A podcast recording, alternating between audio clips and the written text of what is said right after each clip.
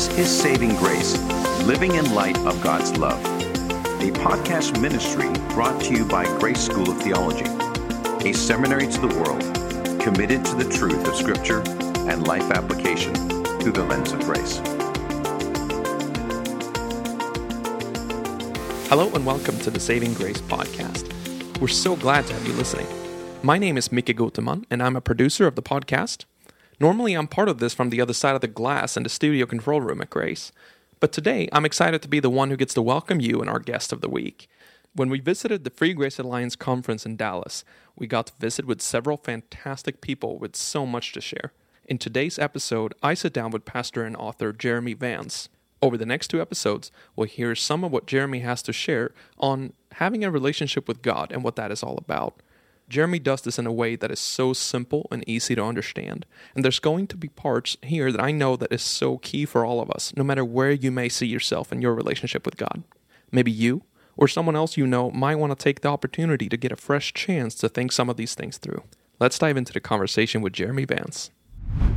Welcome to the Saving Grace podcast. We're here at the Free Grace Alliance conference, and uh, I'm joined here by by Jeremy Vance. Thanks for for coming on the podcast, Jeremy. It's good Thank, to have you. Yeah, thanks for having me. Appreciate being here. Would you tell us a little bit about yourself and, and why you're here? Yeah, well, I am a pastor up in about an hour north of Milwaukee, Wisconsin, and I have been coming to the Free Grace Alliance conference for a long, long time, meaning this might be my 10th year or so. And I'm, I'm involved, I'm on the board on the Free Grace Alliance, and I just love to be around old friends and people who have a same mindset and same understanding of the scriptures, at least to a degree. And uh, I'm always encouraged being here, and and just I, I love the teaching, and I love the time that I get to spend with my brothers and sisters in in Christ. Would you tell me a little bit about how you got connected with this this free grace movement? You know, what what is your kind of background with that? Well, uh, I first got connected to it when uh, Dr. Fred Chay was the president of the Free Grace Alliance, and Dr. Fred Chay and I go all the way back to seminary. I was in seminary back in the mid 90s. He was a professor of mine, and then he became a mentor of mine, and today, beyond all of that, he is a, a good friend of mine. So uh, it was through Dr. Chay that I was introduced to the Free Grace Alliance and um, and got more and more involved. You've been a pastor for, for quite some time, and you've been around you know different surroundings and, and, predominantly the, the part of the country there that you're in now perhaps you've been around a lot of people that have more of a maybe tradition based view of, of religion or would, would you tell us a little bit about the, the environments that you find yourself around in your ministry yeah in Wisconsin, there are a lot of uh, Germans. Uh, they're very staunch. They're very uh, stoic in many ways.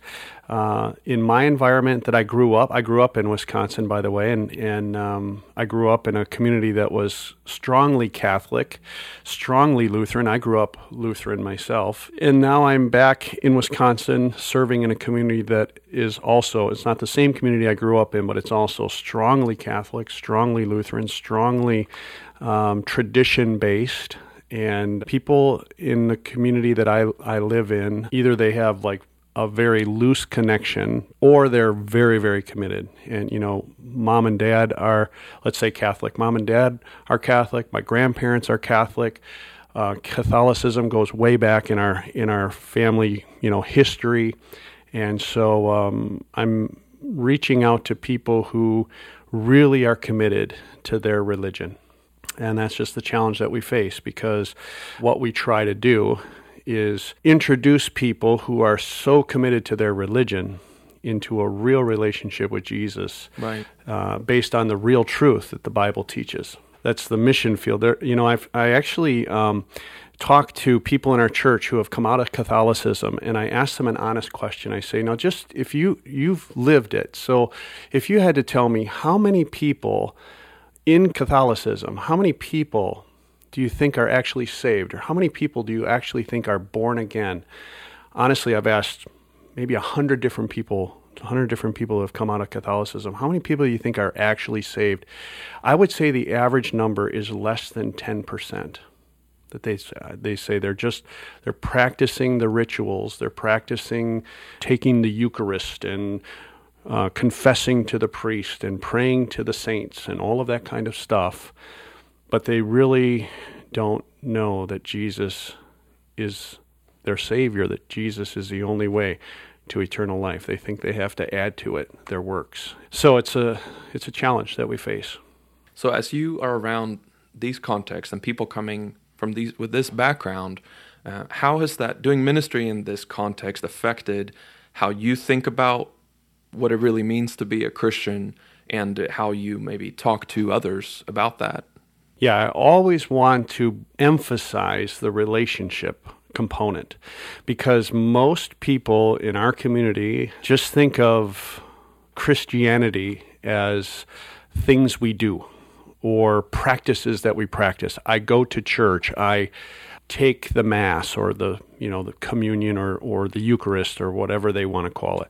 I do these things and I try to have words with them or talk to them about things like you know what do you think Jesus thinks about this or or if if God were to speak into this situation what do you think he would say and like and it throws them off a little bit like God's got more important things to do than this I'm just supposed to do my stuff and uh, really try to talk to them about this God that is personal this God that wants to to know you in a personal way, allow allowing him to have that that close personal relationship with you. He he he wants you to relate to him, and so I'm always talking about the love that God has for them and how He really does care for them.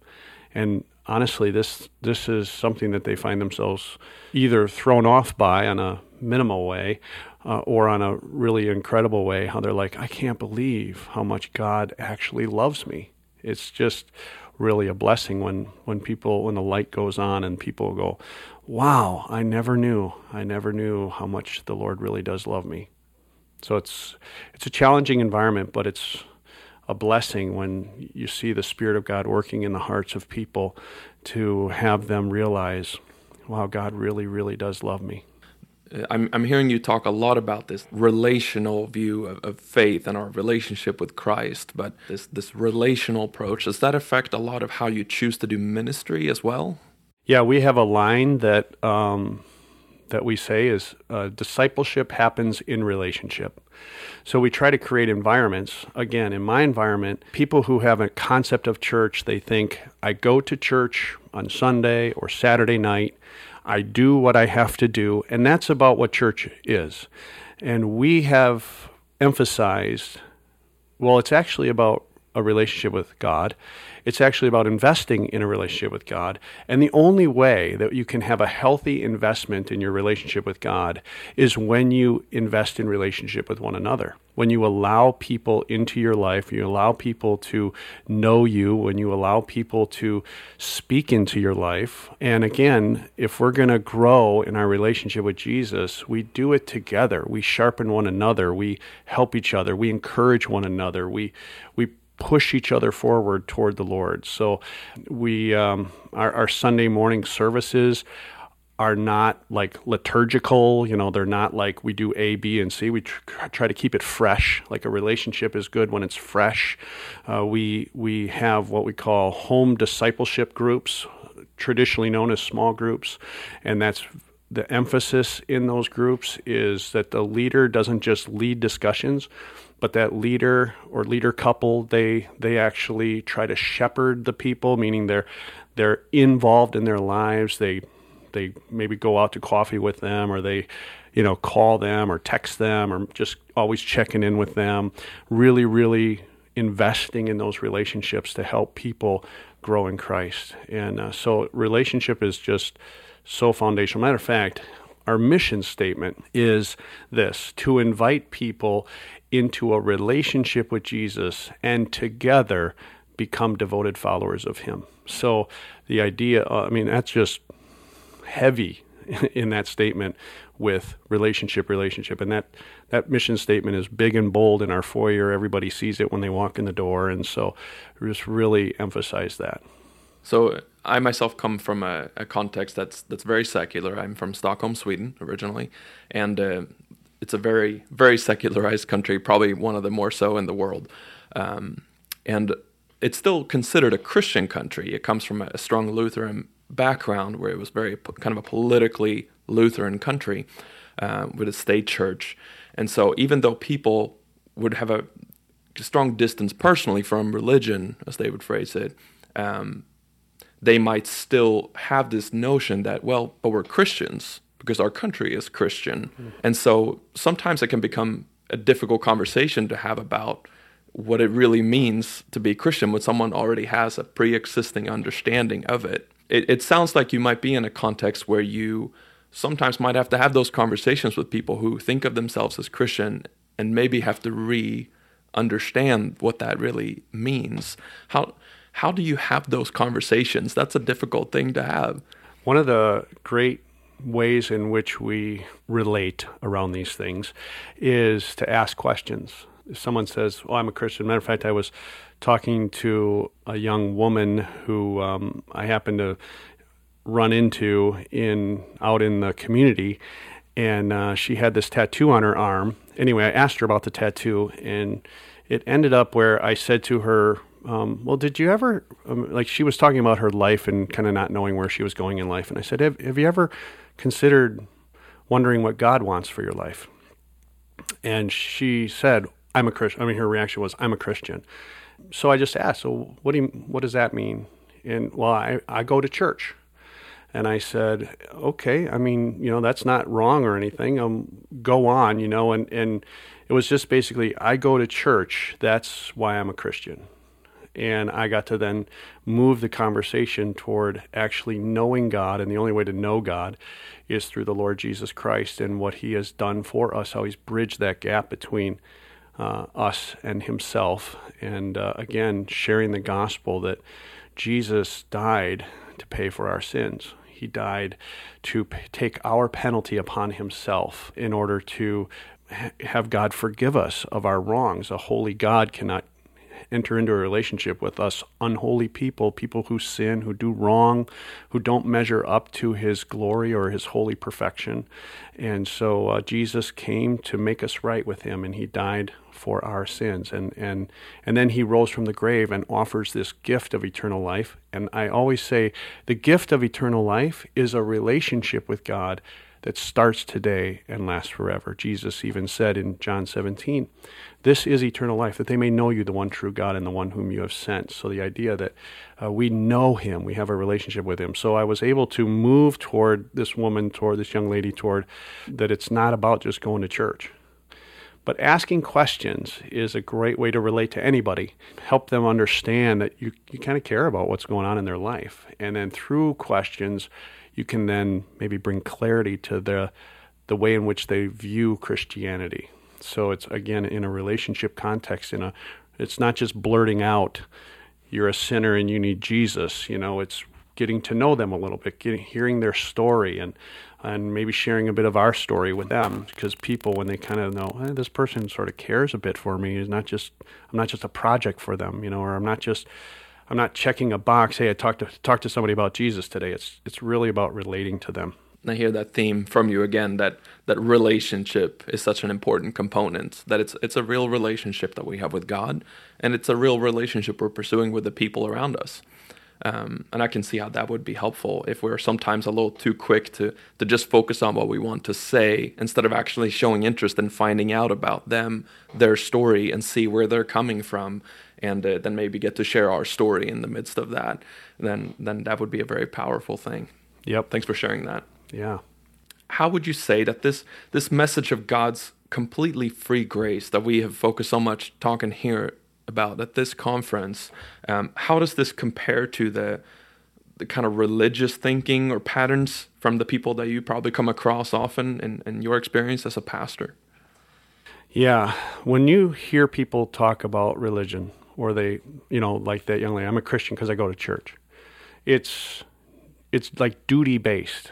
It's like investing our attention into the actions. And grace is about relationship.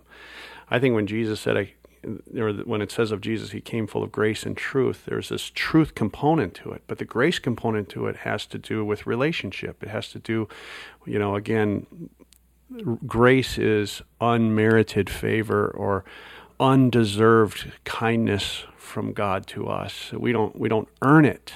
So we move people from from an understanding of it's my duty, that's why I do these things to you know why I live the way I live is out of desire. My desire to love the Lord back. A lot of times again in our context or I'm praying and at the end of a service or something and I just naturally will say in the prayer, you know, thank you for loving us, and we just want to tell you we love you back. And it's it's that loving relationship that, again, we we want to emphasize. So in our context of grace uh, or bringing grace into the message, that's what it's what it's all based on is the idea that we don't have to earn his favor. We don't have to earn his love. It's unconditional love. All we do is respond to it. We respond to his love for us. So it's uh, quite different than trying to live up to some standard that religion places on us. To more about if I'm going to have a relationship with you, I'm going to invest in that relationship. I'm going to get to know you and, and, and allow you to get to know me. It's the same way with God. Uh, and yet he's the initiator. He he loved us first, and he he initiated this relationship with us. He's the one that bridged that gap. He's the one that sent his son. He's the initiator. We just get to be the responder to that.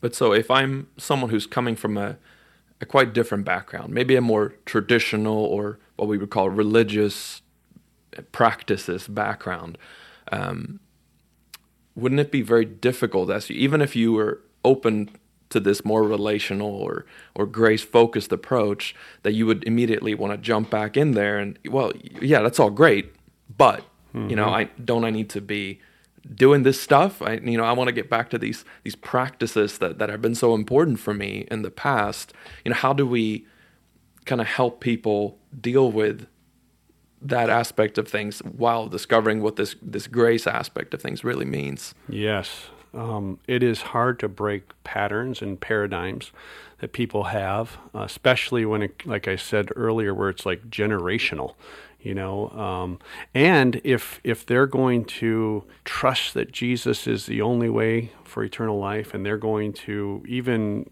come before him and lay there say lord i give you my life because i love you and I, I just surrender my life to you. They go against family oftentimes and it's a high price to pay. To break those paradigms to go against them that's that's very very difficult. It's not an easy mission field to be in. But let me just say i am 100% convinced that it is a spiritual battle at its core I think so often as Christians, as people who are, are passionate about Jesus, and we know our calling and we want others to know the Lord and, and we just get out there and do it. I'm afraid that oftentimes maybe we forget that this is a spiritual battle and we have to pray. We mm-hmm. have to be praying for the lost. We have to be um, praying that God would open their eyes to see the truth and uh, and it's amazing how the Spirit of God works when we pray. I mean, he he does give us opportunities to really share, and you know, we're not the ones saving people; we're just the messengers, and He's really the one that, that saves them. And so, we just bring the message, and we allow the Spirit of God to work through us and in their lives, and then and then we just see Him changing lives. I mean, I told you over a hundred people. I don't even know a number, but you know, there's a ton of people who not just came out of Catholicism, but uh, came out of being lost in one form or fashion. And God is God is changing lives. I would say also this: I think we have to stay consistent. People are watching. Mm-hmm. When I say consistent, I mean I don't mean so we're living this great, wonderful life. I, I, consistently authentic, consistently. Hey, I'm. I don't have it all together. I'm God is still working on my life. I'm not trying to show you that if you follow Jesus, everything's going to be roses.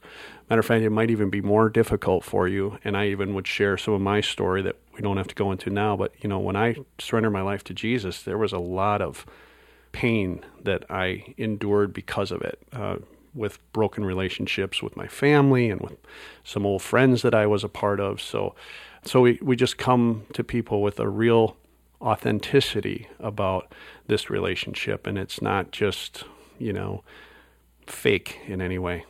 And of course, it's or at least I, I think that it's it's always easy to to tend to focus on others and the people around us and what they need and what we want to, to contribute to their lives. But sometimes it's easy to take the focus away from what we need to be focusing on this inwards as well. Um, I, I believe that it's it's almost like the default state in us to revert back to a sense of, of legalism where it becomes about our performance. How do you how do you think we can best work on to kind of stay grace focused and, and to keep that that balance properly and for ourselves inwards as well? Well, I think it's a it's it's a constant um, reliance upon the Lord. It's a constant understanding that He's the Lord and I need Him. It's a it's a constant investment, like anything. Getting back to that theme we're hearing, it's a constant investment in that relationship. So, so if I'm going to grow or stay close in a relationship like with you or anybody, I invest in that relationship. I I do, you know, what I think helps that relationship. I listen, I communicate, I spend time with you or somebody, you know, whoever that is.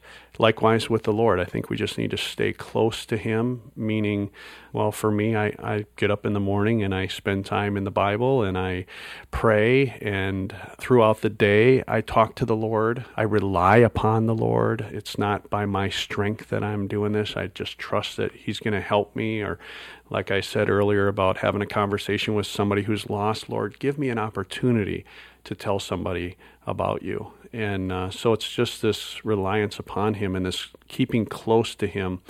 Like First John one nine, I think is a text that that speaks of fellowship with the Lord. Uh, you know, if we confess our sins, He's faithful and just to forgive us our sins and cleanse us from all unrighteousness. That idea of if if you sin against me, if you want to mend that relationship, you confess to me and I forgive you, and then we're back close to one another. It's the same way with the Lord. You know, it's uh, just keeping short accounts with Him. There's a lot to our relationship with the Lord, but if you just keep the bottom line that I just want to stay close to Him, mm. and when I feel like I'm drifting, I quickly come back. And I think that's how we stay in that grace relationship and not in a well if i do a b c and d then i know i'm right or i know i'm right with god mm. instead of i just want to love you god because i know how much you love me and I want to love you in alignment with your truth, with the Bible. And so, so I, I want to invest in, in our relationship, and I know that's how, how to do it. Just mm-hmm. staying close, praying, being in your word, being in fellowship with other Christians who can speak into my life and know me and strengthen me, kind of like we were talking about earlier. Mm. Well, as you're mentioning that, it, I can almost imagine that it's, it can become like a comfort for people to have this kind of checklist of if I just do this, this, this, then I'll know I'm okay? Or what do I have to do to know that I'm okay? It's mm like we're looking for an external reassurance or almost an internal reassurance. Like, how can I be sure? Um, but we're putting our emphasis in doing that in a way that we'll never be able to have it in. Right, and it's it's the opposite way. I am okay. I I I am in a good spot with God because of what Jesus did for me. And out of that okayness, then I live. It's not I'm doing this to be okay. It's I am okay because Jesus made me okay. He made me right. He he died for me. He paid the price for my sins. He sent to me his Holy Spirit in me. He sealed me for eternity with his spirit. So I'm okay. I, I believe it's Ephesians chapter 1 like we we have already received every spiritual blessing. We we've we've got it. We don't have to earn it. We don't have to we don't have to do A, B, and C to be right. We are right because of what He has done for us. Mm. And so it's a response to His love. It's not a trying to trying to make sure I got it or or making sure that I cover my bases. It's a re, it's a response to it, not a not a trying to get it. Thank you so much for sharing that. Um, we really appreciate you coming on here on the podcast, and we're gonna go ahead and and uh, record a, an, another on another topic here as well that that you our listeners will be able to hear at a later occasion. But yeah, thank you, Jeremy, for for coming here and sharing with us here on the podcast, and we really appreciate you taking the time. Thanks, McKay. We want to thank you for listening. We are so happy to have you with us. We want to keep encouraging you as listeners to, to write in with suggestions and questions about things you would love us to talk about on the podcast. We love interacting with you, and you can always get a hold of us. The easiest way is probably to email savinggrace at gsot.edu. savinggrace at gsot.edu. But you can also reach us on Twitter at savinggracecast. Please join us again next week. We're excited to connect with you again. You have been listening to Saving Grace, a podcast ministry of Grace School of Theology. For more information, visit gsot.edu slash saving grace. Views expressed on this podcast may not always be the views of Grace School of Theology or its leadership.